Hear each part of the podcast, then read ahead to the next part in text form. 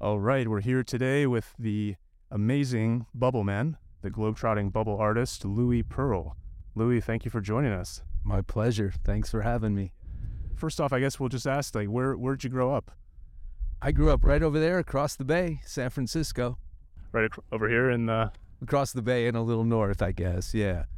Over in the Richmond district in the fog. Was that near the the Chinatown part of Richmond, or Well, let's put it this way. When I went to high school, it was about 50% Chinese. fifty percent Chinese? Yeah. Wow. Yeah. So there's it's new Chinatown. Like it's not actual Chinatown, but the Chinese uh, people from Chinatown make, got wealthier and moved out into the Richmond district.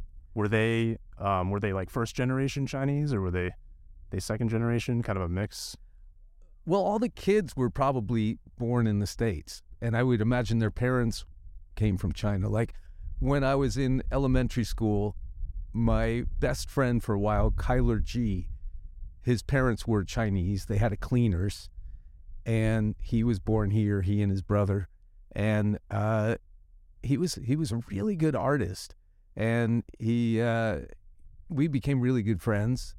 And sometimes after school, I'd go back home with him, when not, not to the house, to the cleaners, because his parents were at the cleaners.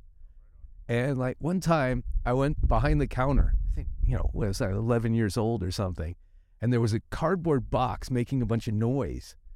And I said, "What's in there?" You know, and he opened it up, and there were like four pigeons. And he said, "That's dinner."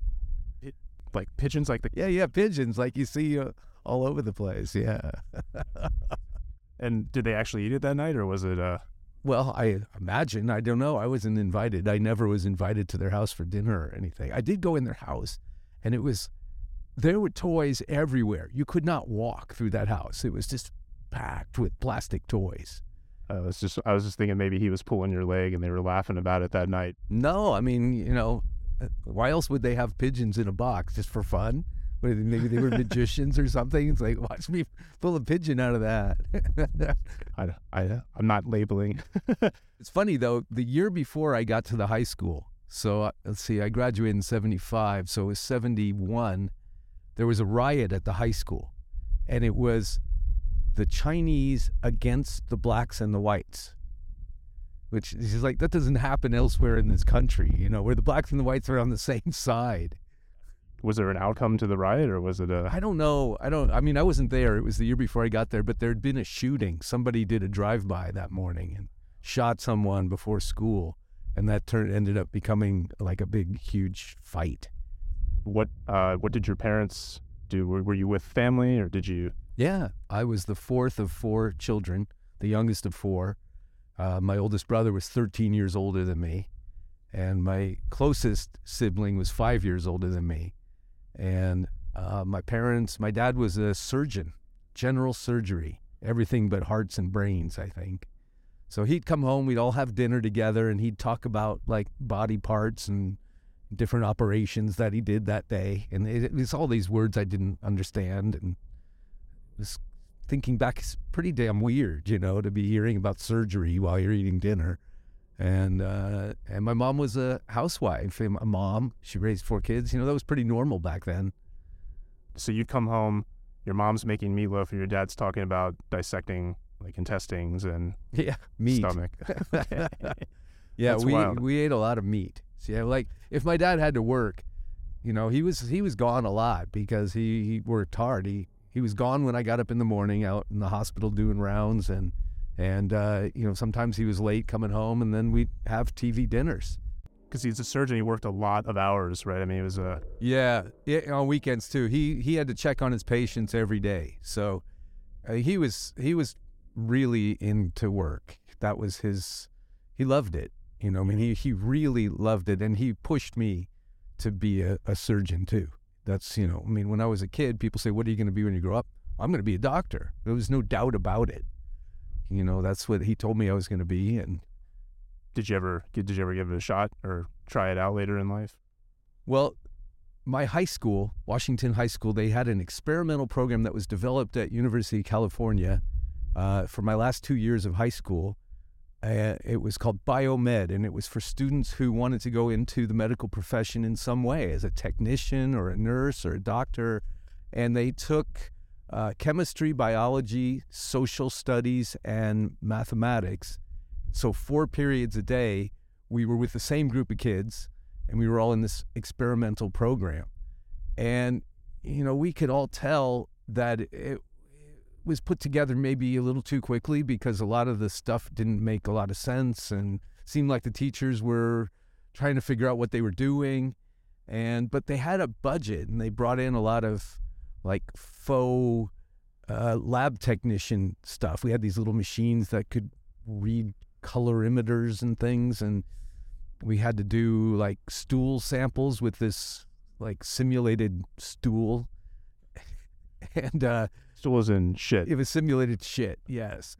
And the morning, we, the, it's funny, the morning, I was kind of a wrecker in high school, and uh, I had a bunch of friends who were older than me, and we'd kind of get high and drink and stuff at night. And one morning, I came to school, and I was hungover, and I was tired, and um, and it was the day that we played around with the simulated shit.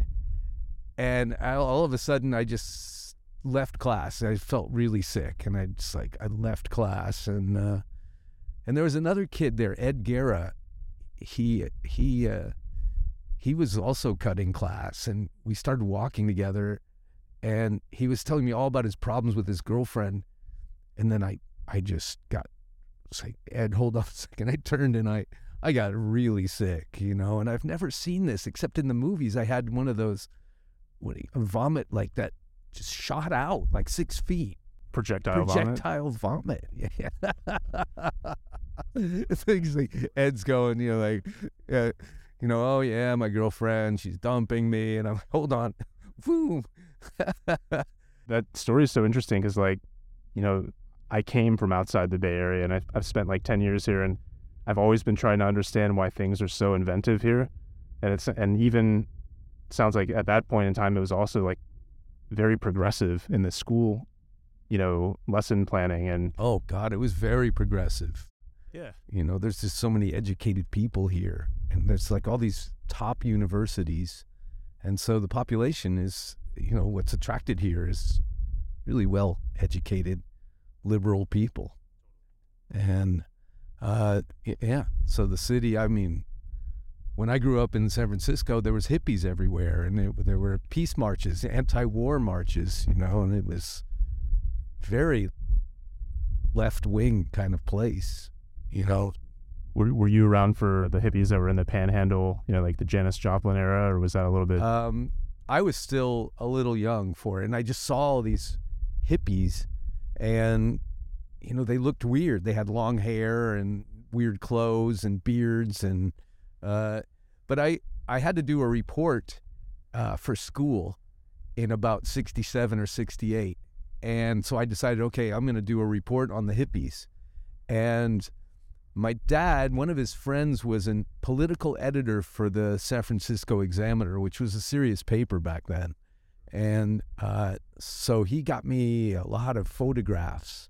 So I had all these kind of uh, newspaper photographs, like actual prints of all these kind of long haired, weird people in the Haight Ashbury doing stuff. And I had a little movie camera, little Super 8, and my mom would drive around and I'd take movies of hippies and stuff. And so I, I, I, my thesis for the whole film, the whole project was that no, these hippies, they're just people, and they're not like all the same. They're you know they're individual people who are creative people, and I kind of ended up feeling like they they were cool. Do you remember anything specifically that made you have that change of perspective when people were saying, "Oh, these hippies are are no good, they're weird," and then you kind of said, "Oh, there wasn't any one thing. It just was the fact that I really was looking at them rather than just generalizing and, you know, listening to my parents, oh, they all smoke dope and, uh, you know, they're all like this and they're all like that. And uh, no, I, I, I, I stopped and really paid attention and saw that, no, these are all just interesting people. The, the most exciting part of the movie for me at the end was that I got two dogs having sex. they were hippies too. okay. Would you describe that period of your childhood as overall pretty positive or normal, or was it like a turbulent time when you were, you know, high school or middle school? Um, it, well, it was definitely a turbulent time. The '60s uh, with the Vietnam War, there were like all these peace marches. Uh, you know, all the the. I was too young, but my sister would come home with black armband on. They were all marching around with armbands, and uh, yeah, I mean, there was the Black Panthers. There was the the Chicago riots during the the Democratic convention. I mean, it was crazy. We'd see like war on the news every night. We'd see shooting and people dying, bombs blow- exploding. You know, I mean, it was insane. And uh, and you know, I mean, as a kid, it was disheartening to be in you know one of the first generations that learned that the president of the United States was not someone you could trust you know that the the and the police were not your friends and that everything I'd been taught was was bullshit and that you know we're living in a police state and and you know the whole civil rights thing was was happening I mean that was just what was normal when I was that you know a little kid wow so like at the age of 9 you're consumed around this you know sort of counterculture to the establishment that was you know choosing to go in the direction of war and uh, draft and things like that. Yeah, yeah, and we were definitely in the in in the opposition to that. Like not my parents so much. Like my mom, you know, wasn't political, and we didn't talk about that stuff at all. So, but you could just see it. It was it was in it was everywhere, and so my sister, she would march and everything, but she wasn't political. It's just what what was cool because I, I, guess arguably San Francisco and Berkeley and the Bay Area was kind of the epicenter of this yeah. movement, right? Oh God, yeah, like Berkeley, the the whole Mario Savio and the whole student revolution and the sit-ins and uh, you know the students were trying to uh, encourage free speech and they didn't want the army recruiters on campus and uh, you know I mean like but but our family we didn't we weren't political in that way you know and my parents were pretty conservative you know like they were democrats but they were conservative socially and uh, fiscally and stuff. And so like my older brother he's 13 years older than me. So uh, in this time say 66 uh, i was 9 he was 22 so he was finishing at berkeley. And there you know there was so much news about the university of california because that was like the the beginning of the whole student protest movement. And they showed my brother coming out of the student union, and behind him, he was just going in there to do something, you know, to do with like classes and things. But behind him was all these protesters, and the, the main guy, Mario Savio, was right behind my brother. He just happened to be there, and he was on the news. But he did. He was just a frat boy, and you know, didn't care about politics at all. But he went on to do what he was supposed to do. He became a surgeon and became the partner of my father. So brother took father's footsteps in yeah. some ways. Okay. Yeah, it's interesting because he, when he was born, my parents were, were poor. They had nothing. My dad was working as an intern for fifteen dollars a month, and my mom was a secretary supporting him. And you know, they were like supporting your father. Yeah, yeah, because he was, you know, putting in 16 hours a day at the hospital, getting paid what was it, 15 or 50 dollars a month or something. You know, I mean, that's they don't make anything. And uh, it might be different now, I don't know, but it wasn't it wasn't easy for them, you know. And he'd been in World War II, and he'd been a doctor in the Philippines, and so he he he learned surgery the hard way, like sewing up soldiers every day, like that TV show MASH, you know did he do a lot of like amputations in the field and things like that or one time I remember somebody said the word basket case about somebody. Oh yeah, he's a real basket case. And my father stopped him and said, "Hey, you know, be careful when you say stuff like that because a basket case meant somebody who had lost both their legs and they had to carry him around in a basket." War is, is really ugly. Was your father um, was he a medic or was he? Uh... He was a full-on surgeon.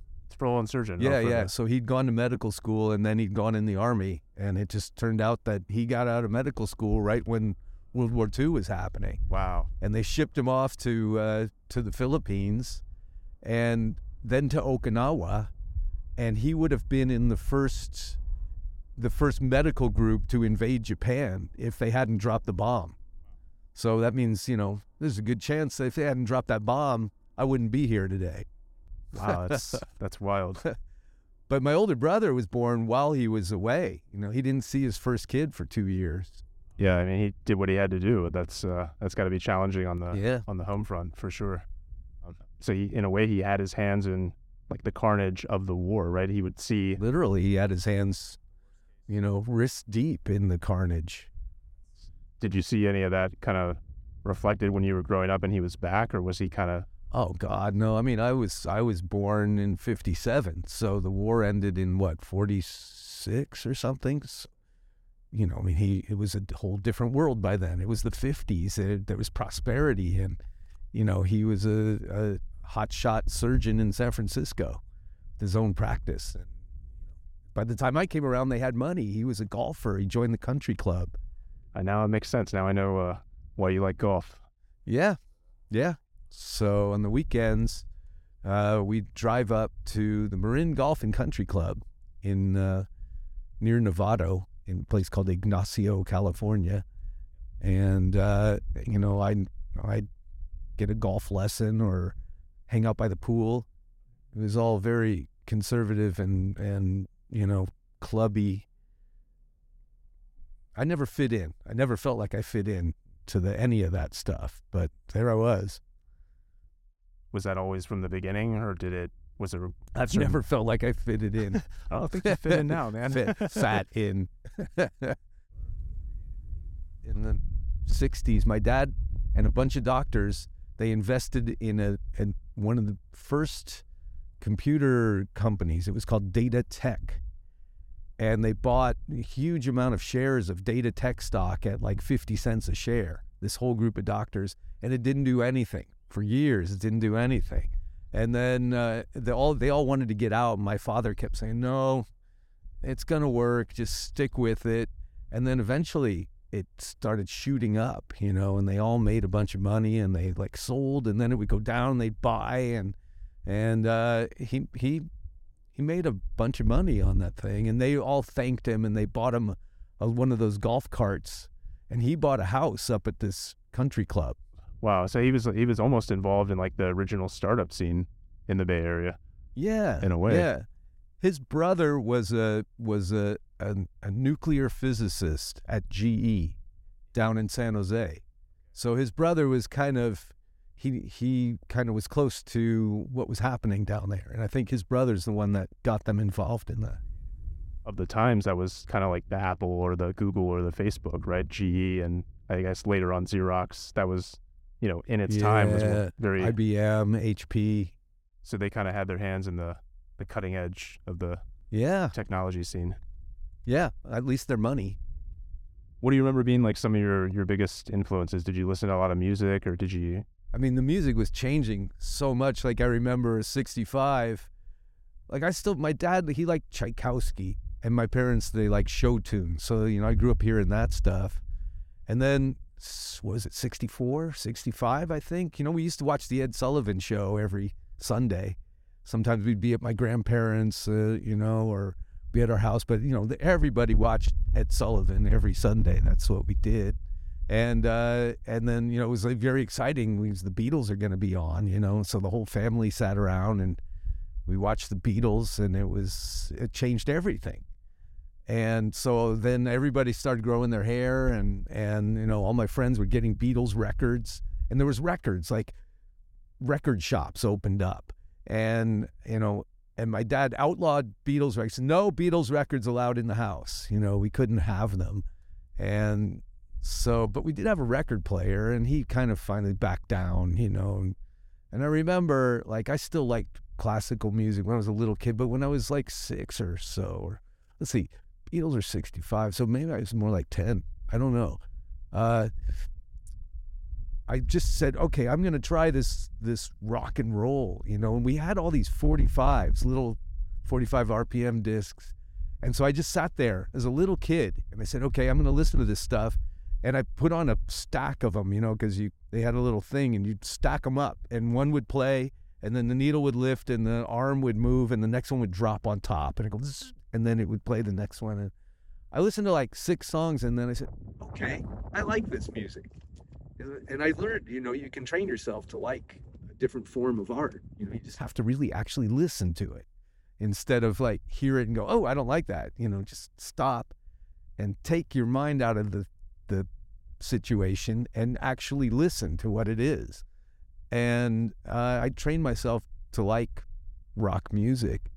And then, you know, the whole 60s just took off. And uh, I mean, we were we were ground zero. San Francisco was the center of the whole new music scene, you know. And uh, we also had a cousin who was in the record business, and he, I didn't know what he did, but it, now I do. He was a he was in sales for A and M Records, uh, which was founded by Herb Alpert, the famous trumpet player, and uh, so he would send out uh, singles to radio stations all around the country, and he put us on the list. So every month we'd get a package in the mail with like 50 45s. It's like, ooh, what's this? And we'd, we'd listen to all this music. So that was kind of cool. Did you feel, at least in San Francisco, like, you know, the Beatles and uh, I don't know what your taste in music, like, you know, CCR, Joplin, or, you know, was that mainstream or was it still kind of like a counterculture to I liked Motown. You know, I, I liked the black music. And I mean, yeah, you know, Beatles were everywhere. And, and the radio, you know, the radio went from playing really middle of the road bullshit to what, you know, pop music became, which was things like the Beatles and the Stones and Bob Dylan and things like that. And, but I, you know, they played a lot of Motown and it, I mean, it was great. And these people were on TV all the time with all their dance steps and, and the songs were, were very listenable, you know, for a little kid. And and so first record I bought was by the Four Tops. I was like, I just remember it's like, wow, this is my very first record that I bought. And um and there were but you could listen to the radio. This was top 40 radio days. And it was this like kind of crazy DJs that had a lot of charisma and personality and you got to know the DJs and you uh, they had a lot of contests, you know. So you'd be listening to the radio, and it's like the first person that calls and identifies this song, and they'd play like three seconds of a song, you know. You'd win like a hundred dollars, or you'd win something, you know. And so like we we listened to the radio a lot, and tried to win these contests. Things. They got you. They got you with those contests. Oh, it worked. Yeah, yeah. And also, San Francisco was the first place that had uh, an independent kind of, uh, in quotes, underground radio, FM radio stations, because everybody listened to AM. There was KFRC and KYA and KDIA. That was the black station. When did this? How do I put it? Like, how? When did this weird hippie, you know, crazy, prankster style culture? Did it follow, or was it all just kind of happening at the it same time? It all happened at the same time. You know, okay. like uh, there was also, you know, part of that prankster hippie culture was that people were smoking weed, you know, which up till then it was like, you know, it wasn't white people didn't smoke weed. That was like, you know, uh, black people did it, musicians and stuff. And, uh, but all of a sudden it was everywhere, you know? And, and so it's like my sister, when I was 12 years old, my sister, my parent, we were staying up in Marin at the house on the golf course and my parents were away and my sister who was 17 thought it would be funny to get her little 12-year-old brother stoned. So we she took a cigarette she emptied all the tobacco out and she stuffed it with pot and we went out on the golf course and and we smoked this joint. And eh, I got a little bit high nothing really but you know it was it's okay. Didn't didn't change me that much but uh, a week later, we were home and my parents were gone, and then we smoked it again, and I got so incredibly stoned, and I was only twelve, and uh, you know, I remember I was my I was lying on the couch. We were watching TV, and and I started my head started to go into the couch, and I'm like, my head's going into the couch, and I was just laughing so hard, you know, I couldn't stop laughing. And uh, my sister, she was freaking out about something, and she's she was like calling the police for some reason, and she she was like saying out loud, "I can't believe I'm so stoned and I'm calling the police," and uh, she didn't get the police, and she got over whatever it was, whatever paranoia it was, and I was still laughing on the couch, and so uh, I liked weed, and and I wasn't the only one. The whole place, you know, my, my parents weren't touching it, but a lot of people's parents were it was everywhere. And it wasn't like what they have now. You know, I mean, you would buy a, a lid, which is basically an ounce of this bag. They called it four fingers. It was a, a baggie about four fingers of this Mexican weed. And, it, you know, it wasn't top, you know, tops or anything. It was just leaf with lots of stems and seeds and stuff. And you'd roll up a joint.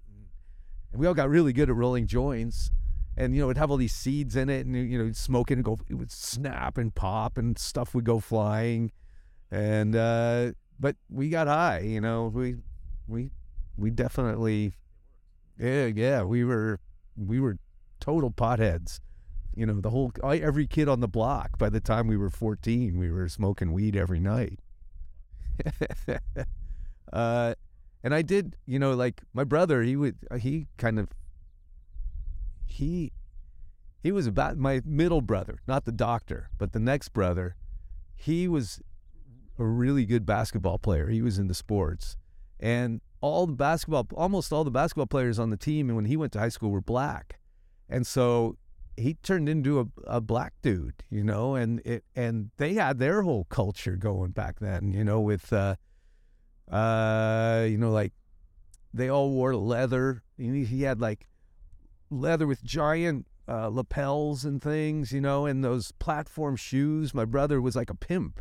He had like full leather suits and he had eight or nine pairs of platform shoes and a big broad hat. And he drove in a Camaro and, you know, he had, you know, like his wide brim hat. I don't know if you watch Superfly, the movie, you know, that, that was the time and they, they all dressed like that.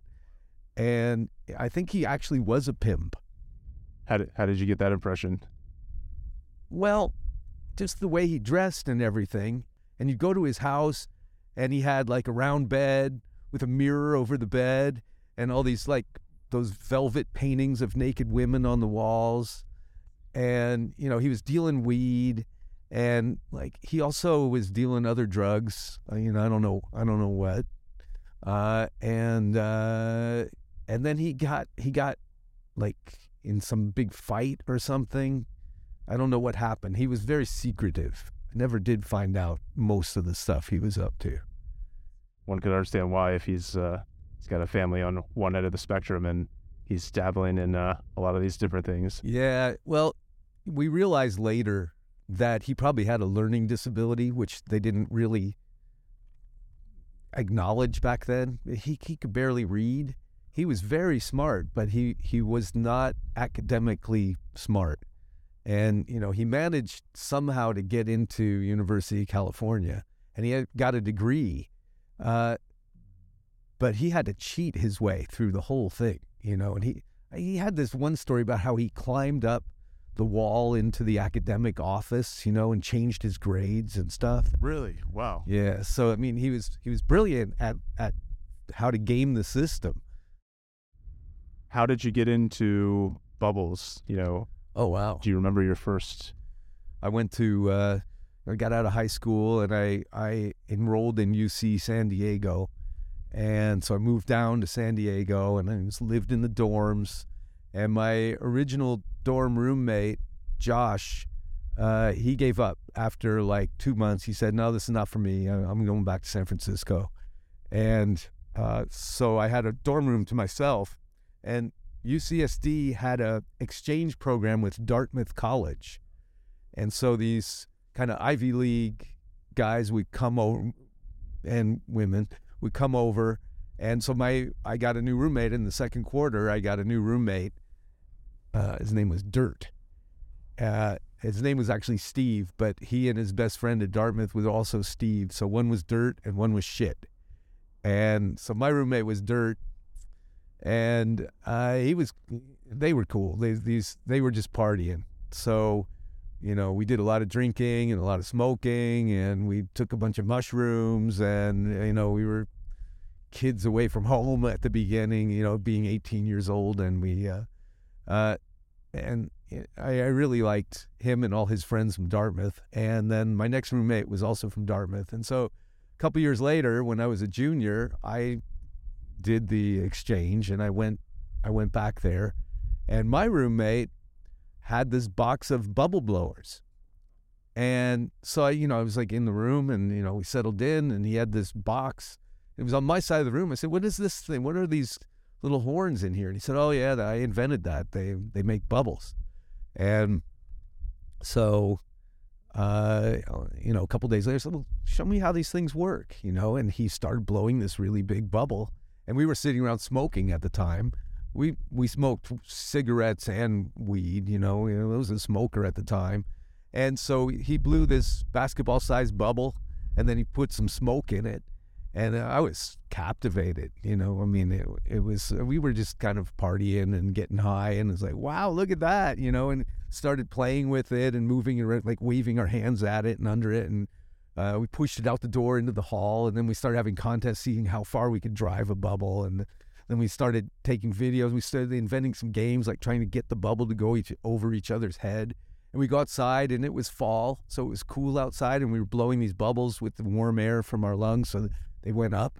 And we had these really bright flashlights. We were pointing at the bubbles, and they they looked like UFOs. You know, these huge bubbles with these lights reflecting on them, and the trees all around, and it, it was beautiful, and I loved them. So when uh, when I was uh, after my three months, it was time to leave Dartmouth. I said, "Hey, uh, can I can I buy some of these?" And he said, "Oh no, here, just take a hundred. So I took a hundred, and I drove back to the West Coast, and uh, that's how I kind of started loving bubbles. You drove all the way from Dartmouth to Yeah, yeah. I had a little Toyota truck, and I had driven out there in the summer, taken like a month and a half, and I had all kinds of adventures driving across the country as a like a 21 year old, and uh, I had the I had the car there, and then I drove back. It's a long distance. A lot of people on that on that journey. Yeah. So I met Johnny Paycheck on that journey. Met Johnny Paycheck on yeah, that journey. you ever heard of Johnny I Paycheck? have, yeah, the, yeah, the country wow. singer. Take Yeah. this job and shove it. Yeah, definitely. Yeah. Still popular. My friend Chris Langan, high school buddy, uh, also a Sea Scout friend of mine. I was in the Sea Scouts. Uh, he had fallen in love with a, a girl who went to, she was from Hawaii, but she went to uh, Columbia, Missouri to go to a famous girls' college. I forget what it's called, women's college. And uh, so her group of women had gone skiing in Jackson Hole, Wyoming, where Chris was on the ski patrol and she met Chris and they kind of fell in love. And so he ended up going uh, to Columbia, Missouri. So I stopped there on my trip and uh, we got a job doing helping with roofing. And it was really hard work and it was hot and, uh, and it was no fun, but you know, we got some money. And then we went out at night to a bar. It was the, it was the bar at the local Holiday Inn. And and Johnny Paycheck was in there. And Johnny Paycheck was at the Holiday Inn. he was at the bar at the Holiday Inn. He'd been rained out at the at the Missouri Country Fair. And so he was sitting around the bar with his guitar and he uh, he you know, he bought us what was he drinking? Peppermint schnapps. He bought us a bunch of peppermint schnapps. And then he, he told us he wanted cocaine. He said, I got to get some cocaine. Can you guys get me some cocaine? And we said, okay, we'll go find you cocaine. and we went we went through all the town. We ended up at a at a frat house, and we saw there was a party going on at this frat house, and we thought, hey, let's go in here and uh, you know see what's happening. And like we we were San Francisco hippie guys, and uh, and these were all like frat boys from Missouri, you know, with short hair and uh, you know beef fed Missouri boys. you didn't, and- you didn't and- have a crew cut, did you? no, no, no. We had long hair, and then they, and we walked in. They get these guys like are surrounded. us, Said, "Who are these girls?" And we were like, "Come on, we're just here for a party." And, and they were like really mean. And we ended up like like running out of there. and we went back to the Holiday Inn and we got all the toilet paper and ended up like toilet papering their their frat house. Johnny Paycheck help you TP the the frat house? No, we never got the cocaine, and Johnny Paycheck was gone by the time we got back. Uh, but you know, we did hang out with him for a couple hours, and he sang a bunch of songs, and yeah, it was cool. What an adventure! Well, so you, you got back to school. Uh, now you've got like a hundred of these uh, bubble trumpets. Yeah. Okay, so I got back to school. I finished school, uh, and I got my degree in English literature. And I didn't, I didn't know what to do with my life. I was completely lost in life. No, no purpose. No school. No desire to go back to school. Uh, no girlfriend. Uh, I was, I was lost and I didn't know what to do. And I went back and I was staying at my parents' house, which was really weird after five years away uh, and I pretty depressed. And um, my brother, this was uh, when was this? This was 1980, right about 1980, and uh, what was going on musically in popular culture back then? Uh, the disco scene had happened, and uh, that uh, John Travolta movie Saturday Night Fever had turned everybody into loving disco and there was the whole Bee Gees thing. And then John Travolta's next movie was a cowboy movie. That became the next big fad. Like, uh, disco went out and country got, came in, and bars opened up all over the country with mechanical bulls and a whole Western theme.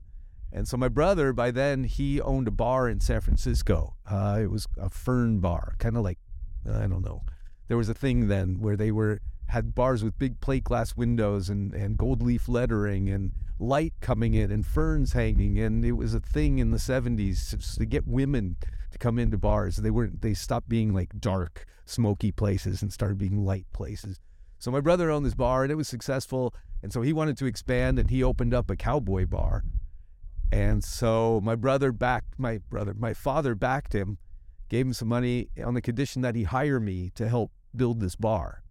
So I was living at my parents' house and I was going over to Hayward to help in this bar every day. And there was lots of drinking and drugging going on. And uh, it was it was just a weird time because I didn't know what to do. Um, and then we got the bar built and it opened up. And uh, the Hells Angels showed up on the first night. And the, the head Hells Angel, his name was Foo came in and he the my brother's partner wouldn't let him in wearing his Hell's Angels colors. He said you have to take off the colors. He told the Hell's Angels no. He told the Hell's Angels because there was a thing if the Hell's Angels had their colors on and then there was a competing uh, motorcycle gang, you know, there would be a huge fight. He said you can come in, you just have to take off the colors. But Foo would have none of it. Foo like punched him in the mouth, knocked out his two front teeth, and uh, that was opening night of the bar knocked out his teeth. Yeah. yeah. That's a lesson. Did he go in and have drinks afterward? Yeah, they or? went in. They had drinks. There wasn't, that was the end of the fighting. And uh, the bar was wildly successful for about nine months. And they got David Crosby played there and uh, a bunch of other people played there. And, uh, but then the, the fad wore off and, you know, everybody realized well, drinks are really expensive at this bar. And so it, it crashed and burned. But by that time, uh, I wasn't working there anymore, and my cousin uh, was sailing around the world and invited me to go to Panama, Panama, and join him sailing to the Galapagos. So I was like, sure, I don't know what the hell I'm doing in my life. I want to get out of here. Sailing to the Galapagos sounds pretty good. So I flew to Panama and I did this whole trip you know, and uh, took four days to get from Panama to the Galapagos, and we spent about 10 days traveling around. It was unbelievable. And this is before the internet, too. You had to figure out what to do when you landed in Panama, right? There was no researching ahead of time. Uh, well, I mean, I had my cousin was, you know, I knew where he was. I knew the address, so I got to the airport and I went, got in a taxi, and they took me to the, to the canal zone. He was he was staying in a in a yacht harbor in the U.S. army post because we we ran the canal back then, and so there was a so like we I landed I landed at the airport and the taxi ride was like through jungles and all kinds of ghettos and weird weird places. And then you came to the canal zone post and it was like little American houses with white picket fences and churches and shops. And it was like an American neighborhood right there in Panama. And it was all very strange. It sounds like the Twilight Zone. It's like a very weird dichotomy. Yeah, I mean, it's still like that, I'm sure, because the, the U.S. military builds its bases around the world. Right. And they bring Americans over and they build an American neighborhood with American schools and American flags and churches and whatever, you know. Yeah. So, uh, yeah, so we sailed to Galapagos and we we took a little tour around the Galapagos and uh, saw. I had a camera and I was just snapping away, and we had a bag of Panama Red, and I was like staying pretty stoned the whole time. So you spent quite a while at sea together, then going from the mainland to yeah, it was four days to the Galapagos, and then we were in the Galapagos for like ten days, and we met a bunch of people who live there. Turned out a, a lot of Dutch people moved there to escape Hitler in the 40s. And they'd stayed and they'd had ranches and they had children and their children were they still there, you know, and uh, and there was some it's like when we arrived in our boat, they didn't allow they didn't allow people to cruise on boats there. You had to leave within 48 hours, so not many people came. And we didn't know that, or at least if I didn't know it. And so when we got there, uh, with the boat like became a magnet for all these people who were hungry for news from the outside world. There was no internet, sure, you know, and sure. there there wasn't much connection. We were in the middle of nowhere, literally, and um, so I went for a swim. I I was like I went for a swim and I actually got hit by a boat. And I came back to our boat, and there was a party going on. You got hit by a boat. I was swimming, and I looked up and I saw a boat in the distance. And you know, when you're swimming, uh, you don't look forward that much. You look, you're looking down and to the side, and uh, and I saw well, this boat's far away, and I kept swimming, and I looked up, and the boat was like right in front of me. Wow! And I dove down, but it hit me in the head, and and then I thought, oh shit, I'm gonna get hit by the propeller. This was a pretty big boat, so I dove even further down under the boat and watched it go over me, and and then turned out it was the mail boat that would go twice a week back and forth to. Uh, Ecuador. I love how you just like skipped over almost becoming chop suey by the by the mailman and had jumped into the party afterwards. Yeah, I mean, I got back to the boat and there was like all these people and we had all this whiskey because one of the people on the boat from Panama was this radio operator who had a friend in the Galapagos and he he hired Roger to bring him and like six cases of Jack Daniels to his friend who lived in the Galapagos. And so, like, whiskey bottles were being passed around, and they were listening to all our cassettes. They hadn't heard any new music in a long time. And it's, what magazines, what books do you have? And, uh, and then, uh, you know, I was just sitting there and I touched my head, and there was like all liquid. And it turned out I had a, a huge gash in my head. And, um, but it took like three hours before it opened up. From the boat? From being hit by the boat, yeah. And so by the time I realized that I was, I needed stitches, there was this party going on. It was nighttime. And uh, so we put a bunch of coffee on my wound because somebody said, oh, coffee will stop the bleeding. Coffee on the wound? Why do they say coffee? I guess coffee constricts your blood vessels. I guess that's true. Yeah, I never And thought about that. as I a- never thought about it either. But, you know, when you're, when you're in the middle of a harbor in the middle of nowhere, you know, there's not like you can rush to the emergency room. But actually, there was an emergency room, and we did eventually go there, and I got some stitches. And they allowed us to stay in the Galapagos because usually you have to leave in two days. But because I got hit uh, and I might have had a concussion, they said, okay, you, you can stay for like eight more days. So we weren't allowed to sail our boat around the Galapagos because it's a national park. You have to go with a guide. So we got on this little little motorboat. It was like the boat from Gilligan's Island, and there were like six tourists and two crew, and we putted around all the islands, and it was twenty bucks a day, and uh, and it was great. What an adventure!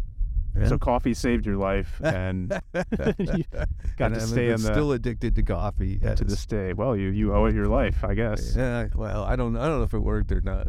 But then we sailed 28 days to LA from there. That was the real adventure. Being at sea for 28 days was fantastic. No land. Wow. It was and I by the, the end I never wanted to see land again. I was it was just the world was liquid. Land hurts. You fall on land, it hurts. You know, and it's like just being on the water like constantly in motion. All uh, you know, 24 hours a day you're in motion and in the middle of the night I would steer, you know, I'd take off the autopilot and I'd hold the wheel and you could just feel the boat.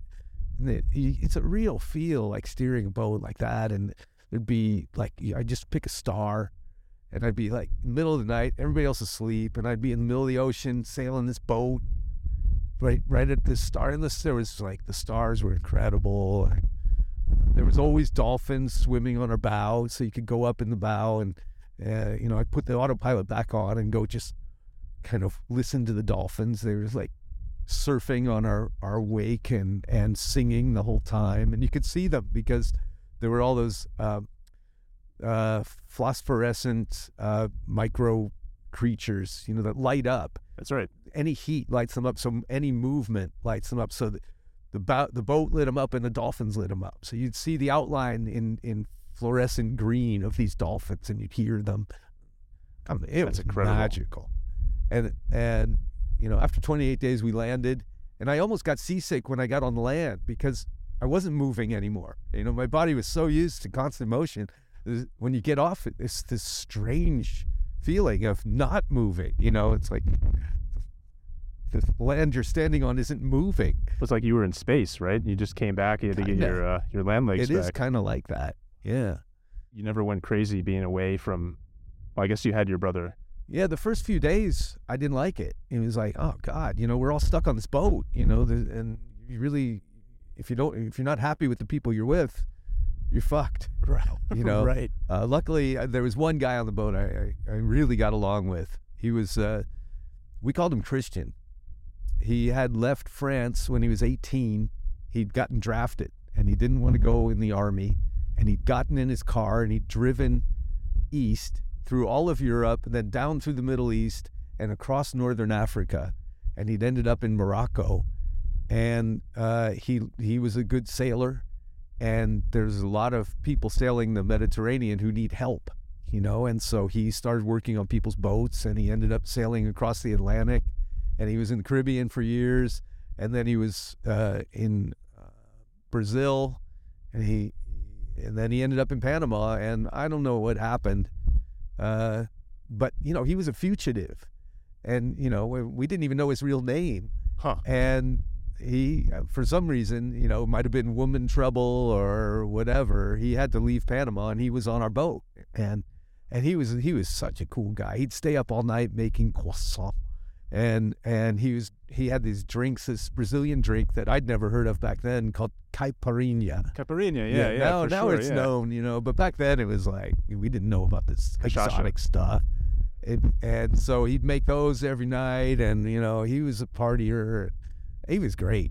How did you How did you meet him down there? Was he? he, Roger met him somehow because you know he was he knew he knew how to sail, and so he knew if he wanted to travel, all he had to do was go to the yacht harbor and find some captain who needed a hand. Captains are always needing help. If you know how to sail, you can go anywhere in the world uh, in a boat. Uh, so he was on the boat. And then there was this other guy, this ham radio operator, kind of an ex-military guy. Was we were just ferrying him to the Galapagos. But Christian came all the way to L.A. with us, and we kind of snuck him into the country. Oh, that's wild. sailed into L.A. We sailed into uh, Catalina. We spent a couple days there, and then when we sailed into L.A., uh, we just went to this yacht club. And like three days later, Roger said, "Oh, I have to go to customs," and so we we left Christian at the yacht club, and we, Roger went to customs, and they said, "Okay, did you bring anything? No. Did you bring anybody? No. Okay, signed off." There's no Coast Guards like patrolling the seas back then. It just kind of. I don't think they patrol every boat every day. You know, I mean, uh, we just sailed in. You know, I mean, we we we sailed into Catalina, and there's like people going back and forth to Catalina all the time, so they wouldn't know that we actually came from, you know, uh, other countries. I guess that was before the the cocaine empires were being built later on. Oh so no, that- there was cocaine everywhere. Yeah. Okay. All right. Yeah, for all I know, Roger had a bunch of cocaine on the boat. You know, I, I don't, I don't know. Fugitive from Panama gets a ride on your boat, take him to California, land in L.A. Uh, Yeah, well, he was a fugitive from France. He'd already been on on the lam. sounds like a guy that plays it safe. He was he was the coolest guy I ever met. Women loved him too. Like everywhere he went, uh, The French accent. a a French accent, and he was just a cool guy. You know, and handsome, and uh, you know, uh, he had whatever it takes. I don't have it. You did all right for yourself. Uh, yeah, yeah. In the long run, I've done really well, but you know, Sounds like an interesting guy. yeah. I, after the trip happened, was it in your mind? Was it like just a fun trip, or was there any kind of life changes that you took based on the trip? Oh, oh, that trip completely changed my life because I I learned that I love sailing, and I learned that I just love water. I love the ocean. I love being on water. I already knew that. I was a I was a scuba diver from 14, and uh, I did a huge amount of scuba diving in San Diego, uh, and so I knew I loved the water and the ocean. And uh, but I thought, ooh, I I I didn't love hanging out with Roger. I- He was not not a partier, and he was pretty serious all the time. And he he'd go to bed, you know, like as soon as the sun went down. And he said, "No, you you're not allowed to fish because we always had we were fishing on this boat, you know, and it was really exciting. Whenever we go through a school of fish, all three all three poles would get hooked. You know, we'd all grab a pole and pull and fish.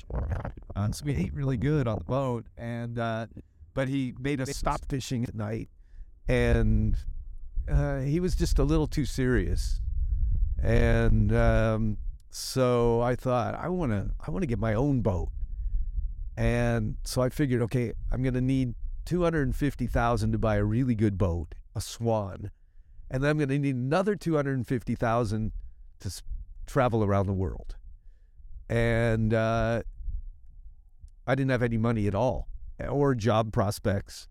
Uh, and so, you know, I didn't really know how I was going to get half a million bucks. Uh, and this is 1980 money, which is probably like six million now, Oh, or for sure. 10 That's- million, it's a boatload of money. Yeah, That's a boatload. yeah. when we got back to San Francisco, we parked at the uh, oh god, the St. Francis Yacht Club, Oh yeah. right down in the marina. Yeah, for sure. Yeah. So we Roger got a he knew somebody who had a slip there that wasn't using it. So and uh, there was a guy with a race boat right next to us. And we made friends with him and then we started doing racing in San Francisco Bay. And there was a his the guy who took care of his boat, I can't think of his name, but he was he was a cool little guy from New- Caledonia. And I hung out with him quite a bit. And we lived on the boat. I lived on the boat. And then I I got a girlfriend in Berkeley, and so I moved to Berkeley, and uh, but I I didn't I didn't know what to do with my life, and I did have a little hashish business, so I uh, I would get like I don't I can't remember an ounce of hashish and cut it up into like 28 grams and and I would sell it to people I knew. And uh, it was just something to do, and it kept me in hashish. And my girlfriend that I was living with was studying endocrinology at UC, and she had a project of where she she was studying the oh what's it called uh, the circadian rhythms. And so she had these rats, and she would have to take blood out of the rats, cut off the end of the tail, and get blood out of these rats every four hours. Every four hours. Yes. And so I was living with her. So we'd wake up at four in the morning and we'd go to the lab and, and cut the ends off the rat's tails and squeeze a little blood out. And I would help her. And then I would stop helping her and I'd go use the triple beam scales. They had these really good scales. This was before electronic scales, but they were still good scales in this lab. And so I'd weigh out all my hash on the scales I knew you had another motive. and then and then I had to go to San Francisco one day, and it was seventy five cents to get across the Bay Bridge, and I realized, oh, I don't have any money, and I had to go to San Francisco to make money selling the hash, but I didn't have seventy five cents, and I had my truck, so, and I had my little box of bubble trumpets, bubble O's they were called. And I thought, okay, I knew when I got these, like two years ago or something, three years ago, I knew one day I'm going to try selling these things. And I realized today's the day. A voice came down and told you you're going to sell bubble trumpets, or well, the... when I had this this box of hundred bubble trumpets, I thought it was a great thing. It's like nobody'd seen bubbles like that. It was fantastic, and I love them. And so I thought, yeah, you know, I mean, I have no job prospects, but you know, I probably could sell these things and make a little money. And so I went out in, in Berkeley, right near the university, there's Telegraph Avenue. And and like artisans, usually like very hippie kind of people, had been out there for years selling jewelry and pottery and macrame and all this handmade stuff. And so I just thought, okay, I'll go out there. I didn't have a license. You're supposed to have a license didn't have one. And I found this this five and dime store about a block from the university that had uh, these plate glass windows and a little kind of inlet where the wind didn't blow. And so I could stand in this right near the entrance to the store in this kind of inlet between all these plate glass windows and blow bubbles about, you know, like basketball size or even bigger. And I had my box of a hundred bubble trumpets and I started blowing bubbles. Everybody loved them. The people was like, wow, that's fantastic. I've never seen anything like that. And we go, well, here, try one, you know, and then we'd have two people or 10 people all blowing bubbles and then they'd buy them. And I'd end up, you know, I get two bucks and then, and I, and it was like, I was having a great time blowing bubbles. And next thing I knew, I had a hundred bucks and I'd sold 50 of my hundred bubble trumpets. And I was like, I got a hundred bucks. And these are adults. Yeah, adults and adults with their kids and just almost everybody that came by because they were already looking at stuff. It was a little public market, and uh, and I had something nobody'd ever seen, and and they were fun. And you could get you could like if somebody started blowing a bubble, I could attach my trumpet to theirs and then breathe in a little bit and break the wall, and then we both blow in the same bubble. And so, you know, I'd start getting two or three people all blowing into one bubble, and it was a happening. And I had studied happenings in college, you know, for I had an art teacher who invented happenings. And so I was like, hey, this is a happening. And and I was making money and I was having fun. And so the next day I went to Sausalito to where the ferry boat empties out. And I stood in front of a hotel out of the wind there and, and I was blowing bubbles, nothing happened. And then the ferry boat stopped and like 300 people walked by and I sold the other 50 and I had another 100 bucks. And I was like, I'm keeping the hash. I'm not going to sell this hash. I took my girlfriend out. We had a big dinner, and and so that's how the whole thing started. She said, "I'm going to go back and keep selling more." Then I was like, "Oh, this is an incredible thing," you know. And so I called the guy back at Dartmouth, my roommate, and he wouldn't talk to me. He was like, "Oh, a bad connection." He hung up the phone, and and he he just refused to talk to me. And so I remembered that he was selling these. He was selling them back there. And when he would run out, he'd call his mom. And he was at Dartmouth on an Indian scholarship. But he he was 116th Indian. He was tall, blue-eyed, blonde-haired Irish kid.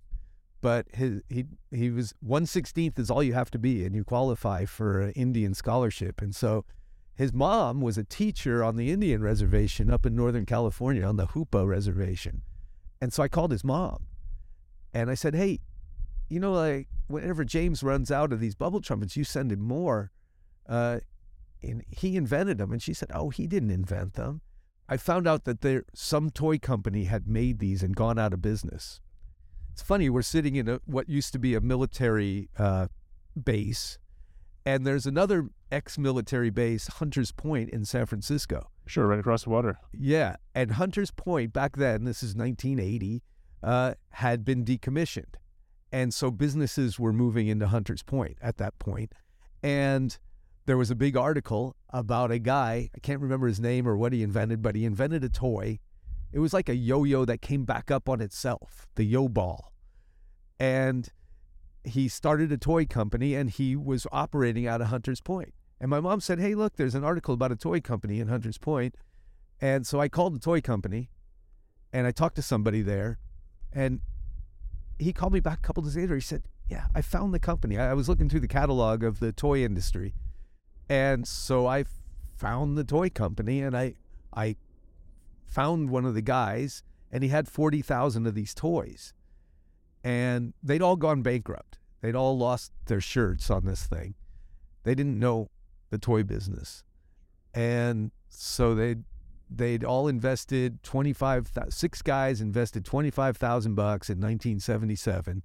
So they had 150,000 1977 dollars and they'd built a huge mold. They'd spent 25,000 on the mold and it made six bubble trumpets every minute and the mold was sitting in a cow pasture in Paradise, California, and 40,000 bubble trumpets were in a barn covered with hay in Fort Bragg, California, up the coast. So I drove up there and I bought a thousand for like 15 cents each. And I went down to Berkeley and I would go out on the street and blow bubbles and sell them. And you just showed up and said, "Hey, I want to buy a bunch of." Them. I called the guy, you know, and I said, "Hey, can I buy some of these?" Yeah, I don't know what to do with them. They're taking up room in my barn and they were upstairs on the top floor of the barn, covered with hay, all these boxes. And so, you know, I, I bought, I stacked up. Uh, I had the little Toyota truck, and I just stacked them up as high as they would go until the springs of the truck were like going the wrong way. And I drove all the way, couldn't see out the rearview window, and I drove all the way back down to the Bay Area, and I started selling the toys. I didn't, you know, when the police came by, they would like tell me to leave because I didn't have a license. So I put all my toys back in the box, walk around the block, come back, and start blowing bubbles again. And uh, I did that, you know, for a couple of years. I just kept going, buying another thousand, going out on the street, and I was paying fifteen cents and selling them for two dollars each. And you know, I end up with hundreds of dollar bills in my pocket every day. Pretty good markup. Yeah, you know, and that was mostly I was having fun it's a 15x return. That's that's almost venture capital territory. That's like uh, it's quite a startup you had there. well, what ha- what ended up happening after I sold a few thousand, I decided, okay, I'm going to just buy the whole company, and so I, the six original guys, they they'd gone bankrupt. They'd just written it off and they figured they'd never get anything. They they made a TV commercial and tried to sell this thing, but they just didn't know what they were doing. They were lumber guys. The guy in Fort Bragg was a fishing boat. He sold fishing boats. The other five guys were lumber men, and the whole lumber business had kind of died. What? Why do you think they failed at, at selling? Do you think it was uh, personality they, or? I mean, they were really good at lumber. They knew that industry, but they were a bunch of like kind of people from out in the sticks. This hippie named Forrest Stardust Smith had invented this thing and he'd gotten a patent and he'd sold it to these guys. He'd sold the rights to make the toy. He licensed the rights to make the toy to these guys and they they'd all invested a bunch of money and they'd created this company. But Forrest Stardust Smith then went and tried to license it to Procter and Gamble because it back then Dawn dish soap was way better than it is now, and it was like the perfect stuff. You just mixed a little bit of Dawn with some water, and you can make incredible bubbles. Under these people, without telling them, he tried to double cross them, and they found out about it, and they sued him, and they ended up with full rights. They ended up owning the patent. Procter and Gamble, or no, uh, this toy company, and I bought it from them. You just approached them and yeah, I mean, I'd made a bunch of money selling them on the street, and my dad loaned me like ten thousand, and I said, okay, uh, I'll pay you fifteen thousand for the whole company, the rights to the toy, the mold, and they said sure, you know, and I said okay, and I'll, I'll pay you over a year, and uh, the one guy in Fort Bragg, he said, I don't want to sell, I want to be your partner, and I had to go up there a lot and kind of hold his hand. And uh, eventually he said, okay, okay, I'll just sell to you. But I want all my money now. And So, you know, I mean, it was small money. You know, it was a couple thousand that I had to pay each one of these guys. And so I paid him his. And then I, I heard of this guy who did tricks with bubbles. And he was going to do a show at the Exploratorium in San Francisco. The reason I heard of him is that he was on The Tonight Show with Johnny Carson. He's on the Tonight Show. Yeah. He had learned how to make like a cube out of bubbles and do all these tricks with bubbles. And he did kind of a little comedy sketch along with it. And Johnny loved it. And the, he was got on the Tonight Show and he started the whole bubble thing. And uh, and I think he was on there a few times. And then he got on similar talk shows all over the place, all over Europe. And and he he he's a legend. He's still around. He lives in Santa Cruz. He still performs. He, in fact, he still does the exact same show that he did back then, 40 plus years ago. Today. He does it, the same show, and he's proud of it. He says that's vaudeville. That's what you do. You create a show and you just keep doing it, you know. And he he thinks his jokes are funny every time he tells them. And I That's learned I learned from him because I I tell the same jokes too. All and I always think they're funny. So uh, so anyway, I saw him. Then I went to the Exploratorium and I saw him do a show, and I thought, well, I got to learn how to do those tricks. And it took me a long time, but it was fascinating. I was living in the Haight Ashbury at the time, in a beautiful old Victorian house, and I I by then I'd gotten the toys into a few stores, and I'd learned how to get sales reps. And so I'd gotten a sales rep, and then- then I was like shipping toys and I'd gotten some like packaging equipment and I was making blister packs in my basement and you know I was starting to ship toys and you know I the UPS would come by my basement every day and I'd sell you know ship off more and uh, and then I got sales reps around the country and I went to the toy show in New York and I got reps back there So you're distributing everything out of the basement Yeah. of your house. yeah. And I rented a, a room next door. Uh, the guy next door, uh, he was really in on the ground floor of the tech boom. He'd worked for Intel and he'd been one of the guys, one of the team that invented the digital watch. I don't know if Intel made the first one or if he did it on his own, but he made a bunch of money from that. And uh, he had then realized that the tech world was so far advanced and the stuff they were doing was was so you know advanced and yet the rest of the world the society was not advanced at all and you know there's people were at each other's throats left and right and so he decided to form a company uh, to teach people how to work together better interrel he called it and he was he was a really cool guy boyd watkins To teach people how to work together better. yeah, like internal relations, Interrel. There was a thing in the Bay Area called the New Games Foundation, and it came out of the whole hippie movement. It was, I think, it was started by, uh, oh man, what's the guy's name? The Whole Earth Catalog guy. Uh, uh, I can't think of his name. He was my neighbor on the houseboats. Uh, Stewart Brand. Stewart Brand started this thing called the New Games Foundation because he realized that sports were all competitive, you know, and it's like he was coming from a place of people working together and not competing against each other. And he thought, why can't we come up with sports where people work together? And he, there's a great book, uh, the New Games book, and it has like 20 games that they came up with. The most popular one was Earthball, and it was like a big bouncy ball, but like we're super big, like, you know, 12 feet across, and people would just bounce it around. You know, it was called an Earthball. It's kind of got a hippie vibe to it. Oh, very hippie. So I rented a room in his house. I had my office there and I had my business downstairs. Uh, but then I started learning all these tricks. And then I thought to myself, okay, you know, I've learned how to make a bubble cube and a little, the carousel bubble and some other bubbles inside of bubbles. And, uh, and so I went, I was at a music, I was at a concert at a little club in Mill Valley called the Sweetwater. There's still a Sweetwater there, but it's not the original Sweetwater. The original Sweetwater was a super cool place, and uh, and I saw Wavy Gravy in there, and I knew who he was, you know, and so I ran out to my car and I got my bubble trumpet and my bubbles, and I said, Wavy, you got to see these tricks. Wavy is the he was the MC for Woodstock. Yeah, Right. yeah. Well, I mean, I saw him in there, and I thought, oh, I got to show him some bubble tricks, and I went ran out to my car and I got the got the trumpet and I showed him the cube and the and the carousel and he said, "Oh, you should come to camp and teach the kids." And I'm camp, what camp? And he said, Camp Winnarainbow. And he has this uh, circus and performing arts camp for kids up in Mendocino County. And I was like, okay. And so I went up to camp and I every morning I would teach a couple classes in bubble blowing and but there were a lot of other performing artists like lots of jugglers and musicians and and uh, you know every all kinds of circus and performing arts. And so I started learning unicycling and stilt walking and uh, and it was heaven.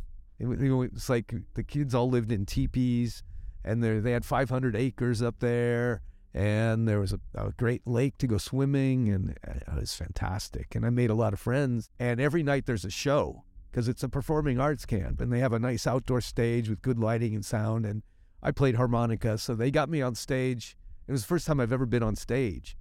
And they have a whole wardrobe department so i got you know like a smoking jacket and a beret and some sunglasses and i got my harmonica and i got on stage and it was magic. You know it's like uh the audience of course it's a great audience. We're all like there to support each other. And so i i played my harmonica on the song and they loved it and i i i got the bug. I was like ooh i want to be on stage. This there's something exhilarating and you know, i just felt all warm and fuzzy and so they said hey you know all these bubble tricks they were all performing artists around the Bay Area. They said you could do kids' birthday parties. And there used to be a little newspaper uh, for parents, the Parents Press, and you could put an ad in there for 15 bucks a month. And I put an ad, you know, bubble parties.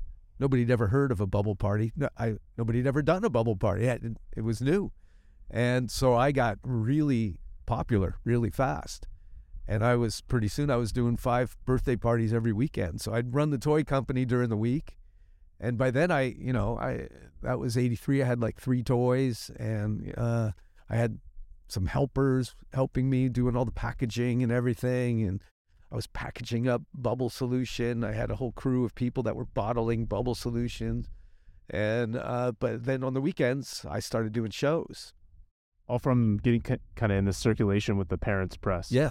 It was a, a monthly little newspaper, you know, that was distributed in, in little boxes and in stores, any like children's clothing stores. And, you know, it was filled with advertisements for companies that were trying to sell things to people who had little kids. So schools, it was, you know, it was a, a regular paper. There was no internet. You know, this is how information got spread around. So you've got this bubble trumpet, and now you've got kind of like a like almost like a road show going on, where you're performing with your own tool. Is that Yeah, yeah. And you know, then of course I was also selling toys, so I said, "Hey, I have the party favors too." So they would hire me to do the show, and then they would buy a bunch of the bubble toys, and uh, you know, I, I I kept I kept saying, you know, as a joke, if I just baked c- the cake, I would be the complete package, the complete birthday party, the entertainment and the party favors and the cake. wow? And uh, so I was it, it was fun, and I was getting paid, you know. And I, I was driving everywhere in the Bay Area. I went to every community. I went to really poor people. I went to really rich people. I went to uh, Hell's Angels parties and black motorcycle club parties. and- Motorcycle clubs hired you to do a bubble show, or was for their kid. They have kids. oh for their kids? Okay, Yeah. yep, Yeah, that makes everybody has kids. You know, it's like all different strata of society. And I would go to their houses. I'd go to like all these immigrants who, uh, and like computer people were already. There was a guy named Khosla, really rich, famous guy, owns big companies. He had me a bunch of times. They own a venture capital fund. I, I perform. I I got I. I performed for uh, the Sultan of Brunei. He would rent the top four stories of the Mark Hopkins Hotel every year, and he had kids. And I, you know, I, I got, and then uh, like all these high society people started hiring me to do their shows, and so I'd do things at the Fairmont, and uh, there was a like the kind of head of society in San Francisco, Charlotte Mailliard. Uh, she hired me, or her whoever she hired to hire people hired me, and and uh, I did a show for Robin Williams, who actually owned a house a few blocks from my parents' house in Seacliff. did a couple shows at Robin Williams' house, met him. Uh, I put him in a bubble actually, because you know I learned all that all the Tom Noddy tricks from the guy who was on the Tonight Show, but then I I like learned how to put people inside of bubbles, and as far as I know, nobody was doing that. You know, I was the first person I know that did it. Maybe other people did it, but uh, I just basically got a hula hoop and put a handle on it and got a kiddie wading pool and filled it with bubble solution and had the kids stand in a little tray in the middle of the bubble solution and and put this hoop up. You know, it did it it the building the solution. I had to learn how to make the solution, so that you know that took some effort and work. But you know, then the big bubbles. Then I you know started making other toys, and I got patents on other toys. And you started with Dawn dish soap, though, right? Yeah, you could then you could buy this uh, bubble solution. It was called Wonder Bubbles and they later named it Mr. Bubbles. It was made in Chicago by the Strombecker Company, and it was really good stuff. And so I would take a gallon of that and then squirt a whole bunch of Dawn into it, and then a bunch of glycerin, and I'd mix it all up in a bucket, and that was my solution. And it was really, really good stuff. Where, where do you find glycerin? Is that you could buy it from a chem- chemical company and it's used in a lot of uh, pro- consumer products. Um, it's a moisturizer.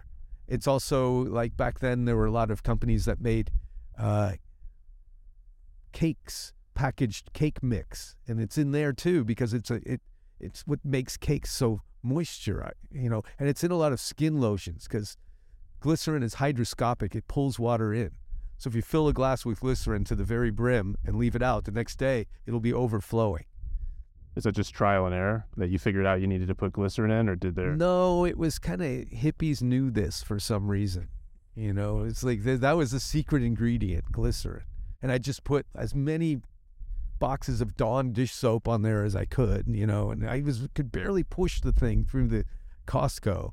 And then, you know, I, I would hire people to squirt Dawn and a tiny bit of glycerin into these little one ounce bottles and uh, I hired this guy who was a trombone player. I can't remember his name. And I would just drop off the bottles and the Dawn and the glycerin and the labels and the caps. And then, uh, you know, I'd come back the next week and I'd have thousands and thousands of little bottles of, of this stuff, super soap. And uh, he eventually he said, Hey, I got this great gig in Italy. I'm not going to do your bottling anymore. But I made a machine. And he didn't tell me. He'd made this little bottling machine. It's like all this is a whole wooden frame and all these wooden parts with wheels and things, and then this manifold with uh, you know, all these air pressure things that you, you, could put all the bottles in this tray and then just push a button and it would fill eight bottles.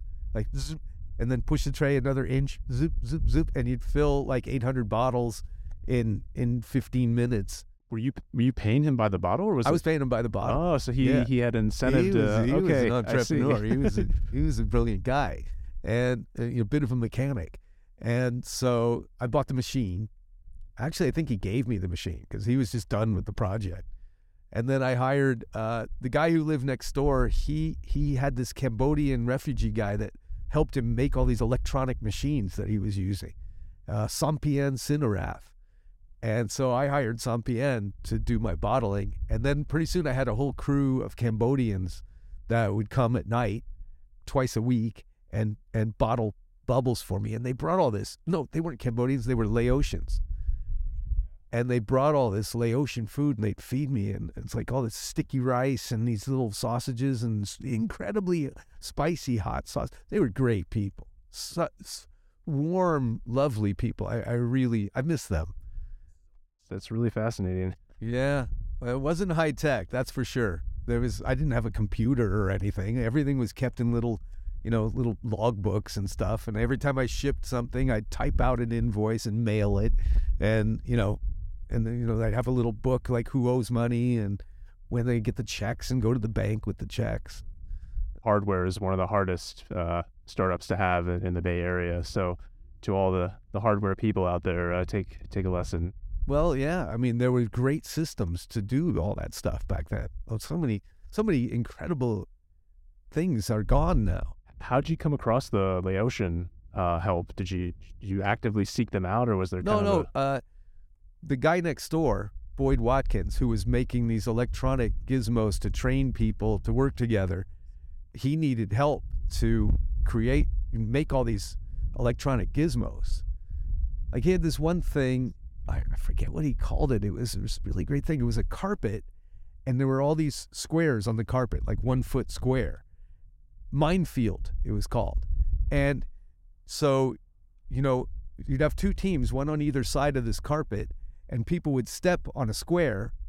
And if it didn't make a buzzer go off, they would then step in a, into a square in the next row. And if they got if a buzzer went off, they blew up. the mine went off. So the person behind them had to remember where to step. And it was a training device to teach people to pay attention and work together and communicate with each other where to step on this carpet and listen to each other. And so he had a whole bunch of these games. And so he needed someone to help him do all the wiring because there was all this, you know, buzzers and electric things. And so Sampien was working next door for Boyd. And so I said, Hey, Sampien, you're only working for Boyd one night a week. Can you help me on another night of the week? And then pretty soon, Sampien had a whole crew of people, you know, and I, so I. Sampien was also a bit of a entrepreneur then yeah. himself. Yeah. I see. Okay. Yeah. So it was a good time. It was that was a really good time, and and I was living in the in the Haight in you know a couple blocks from a, a really good uh, comedy uh, nightclub, the Other Cafe. And so, you know, like all the comedians at the time, it was a big time for comedy in San Francisco back then. Paula Poundstone and, and, uh, uh, oh God, who's the guy I just mentioned? I did, uh, I went to his house. Robin Williams, uh, you know, Dana Carvey, and, uh, you know, there were some big names, and they would all come to the other cafe you know, and I, it was it was great. I was having a good time back then.